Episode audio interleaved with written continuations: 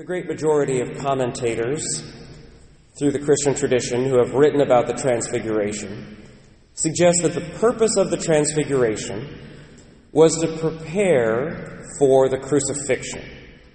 This is happening in the Gospels shortly after Jesus begins to tell his disciples that he is going to go to Jerusalem and he is going to be crucified. They are initially in denial. Jesus, I'm sorry, Peter says, for example, God forbid, Lord, that that should happen to you. And that's when Jesus has to say, Well, get behind me, Satan. You can't just deny that this is going to happen. You can't live in that denial. But he also knows it's a hard piece of information for them to receive. They have to be slowly prepared for it. And so the transfiguration allows Peter, James, and John to see the glory of the Lord presented before them before they experience the scandal of the cross. Remember that the cross was reserved for the worst criminals in the Roman Empire. It was a horrific form of torture, and it was done publicly because the Romans knew this is how you maintain control. Somebody steps out of line, and then you torture them publicly outside the walls of the city, so that everybody who enters that city knows that if you get on the wrong side of Rome, this is what's going to happen to you. And so when the disciples look upon Christ on the cross, they are accustomed, because of the time they're living in, to see a horrible criminal. Somebody who is the worst of the worst, who has been stripped of all dignity and all power.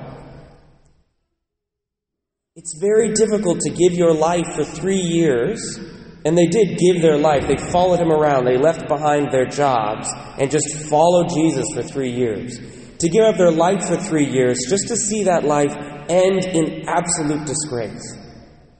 And so the Lord knew to prepare themselves for the crucifixion, to help them get through the crucifixion, they needed something to hold on to.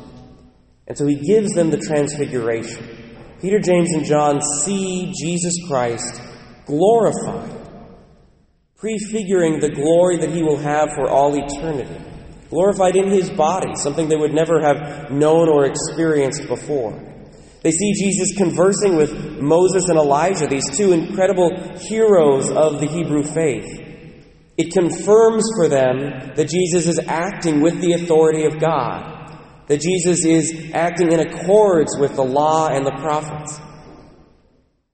Another fun fact why Moses and Elijah? It's not just because they represent the law and the prophets. These are the two figures of the Old Testament who asked to see the face of God. And they were not allowed to do so, because in the Old Testament, if you see the face of God, you will die. But now that God is incarnate and has a body, these two are able to look upon the face of God, which is the face of Jesus Christ. Moses and Elijah, after their death, are able to fulfill the request they made of the Lord during their life by looking upon the face of Jesus at the Transfiguration. So Jesus gives them this gift. And they want to possess the gift, they want to hold on to it. They again continue to want to deny that Jesus would ever be crucified, that he would ever be put up on a horrible, horrible device of torture. And so Peter says, We want to stay here, Lord. Let's, let's make tents. Let's never leave this moment. He's continuing to run from the crucifixion. He does so right up until the day of the resurrection. Right? He denies Christ in the courtyard of the high priest. Peter does not want to admit that Jesus' life would end this way. And so he tries to stay here. He tries to say, Lord, I want to be here. This is wonderful. Thank you for this gift. Let's just live in this place instead of going down the mountain to Jerusalem where you will be killed. Having done so, Peter is then met with the voice of the Father. This is my beloved Son, in whom I am well pleased. Listen to him. As is typical, Peter just didn't get it. And so he needed a voice from heaven to tell him the point of this experience is to confirm for you that this is the Son of God, that this is the Messiah, this is the Savior. And no matter what he ends with, no matter what the crucifixion looks like, Peter is going to have this voice of God ringing in his ears.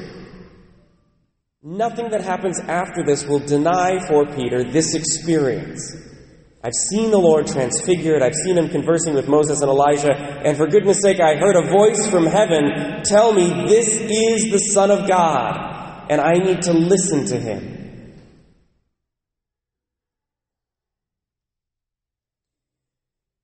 Like Peter, we are tempted to believe that following the Lord is only these times the times of transfiguration, the times of glory, the times where it's so clear that Jesus is the Son of God and that He loves us and that everything is going right.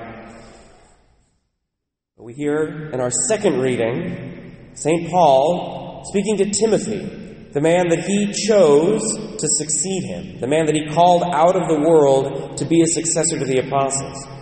St. Paul writes to Timothy and says, Bear your share of hardship for the gospel with the strength that comes from God. Authentic Christianity has both. It has the times of glory, the times of confirmation, the times of what we might call consolation. And it also has the times where we have to bear our share of hardship for the sake of the gospel. If we have one or the other, with one without the other, we are not living authentic Christianity. If we have a Christianity that is only hardship, where it's all a drudge, where we might think of previous forms of catechesis or maybe even your current experience of the church. Everything is a rule, everything is a demand, everything is you have to do this, otherwise, you're a horrible person. Well, that's not authentic Christianity. It has the hardship without the glory. But similarly, if we think that Christianity is never going to have difficult times, we are mistaken.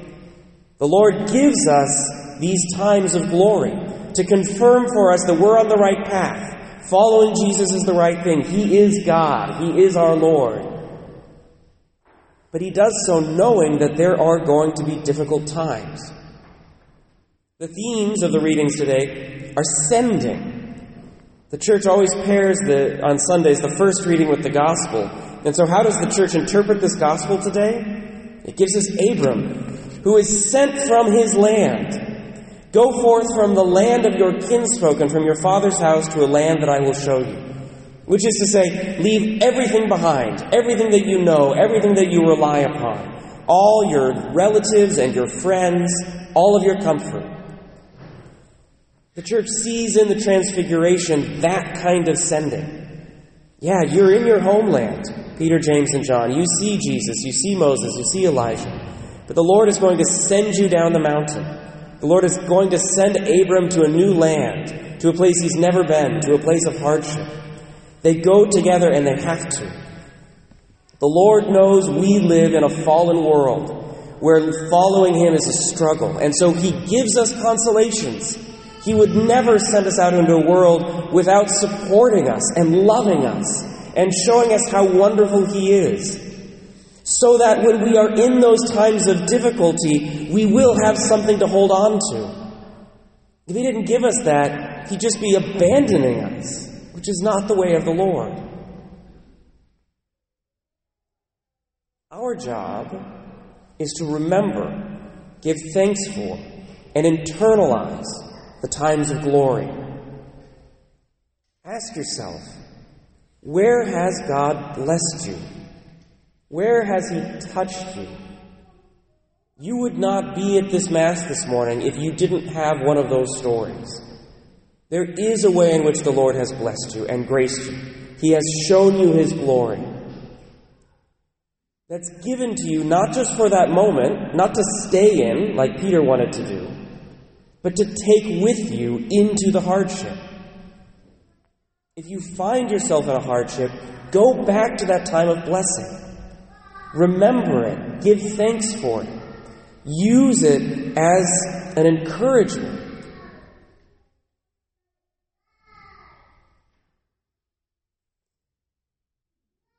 A lot of times when priests preach on this reading, they will talk about that encouragement or that point of glory that sends us back into a world of hardship. They will talk about the Mass. And in an ideal, perfect world, that might be so. Every Mass we go to might be the best Mass we've ever been at. We might see the glory of the Lord revealed to us in the Eucharist. But if you've been Catholic long enough, sometimes Mass becomes routine. Sometimes Mass does not do that for us. I think we have to be careful as Catholics not to put all of our eggs in the Mass basket. It's something that we're tempted to do because it's the only required part of our faith. You have to go to Mass every Sunday. But then we begin to hope that the Mass is every sign of the glory of the Lord for us. We want it to be a communal event where we feel very close to and get to know our neighbors. We want it to be a Bible study where the priest does all of his homework to make sure he can explicate the scriptures for us. We want it to be a celebration of our joys and also a place where we can feel sad or bring our struggles. We want it to be a place where every part of our faith is taken care of. But in my experience as a Catholic, it's never that way. That there are always other parts of our faith that we have to live out. We might be asking ourselves, where is the glory of the Lord today? Where am I finding it? Well, for some of us, we're going to find it in a Bible study. For some of us, we're going to find it in coffee and donuts afterward. If you're struggling with an aspect of your faith, that's okay. We're bearing our share of hardship for the sake of the gospel, and even the church can sometimes be a hardship. What I'd encourage you to do is, if you're not finding the glory of the Lord where you're looking for it, Dive even deeper into your faith because the Lord does want to bless you. He wants to show you His glory somehow because He knows that you need that support to survive in a fallen world. Take upon yourself maybe personal prayer at home, or, like I mentioned, a Bible study or coffee and donuts. Go to Stations of the Cross. Maybe help out at Hope House. They now have evening hours so you can help even if you're working, Tuesday nights. Somehow, somewhere, the glory of the Lord will be revealed to you. And when that glory is revealed to you, don't, like Peter, try to just hold on to it, possess it, and live there forever. Take it with you into a fallen world. Allow it to fuel you. Allow it to comfort you. Allow it to be with you as the Lord wishes to be with you. We're all going to have mountaintop experiences and we're all going to have crucifixions. It's part of the Christian life. In every way, know that the Lord loves you in both of those places. In every way, know that the Lord is with you powerfully in both of those places.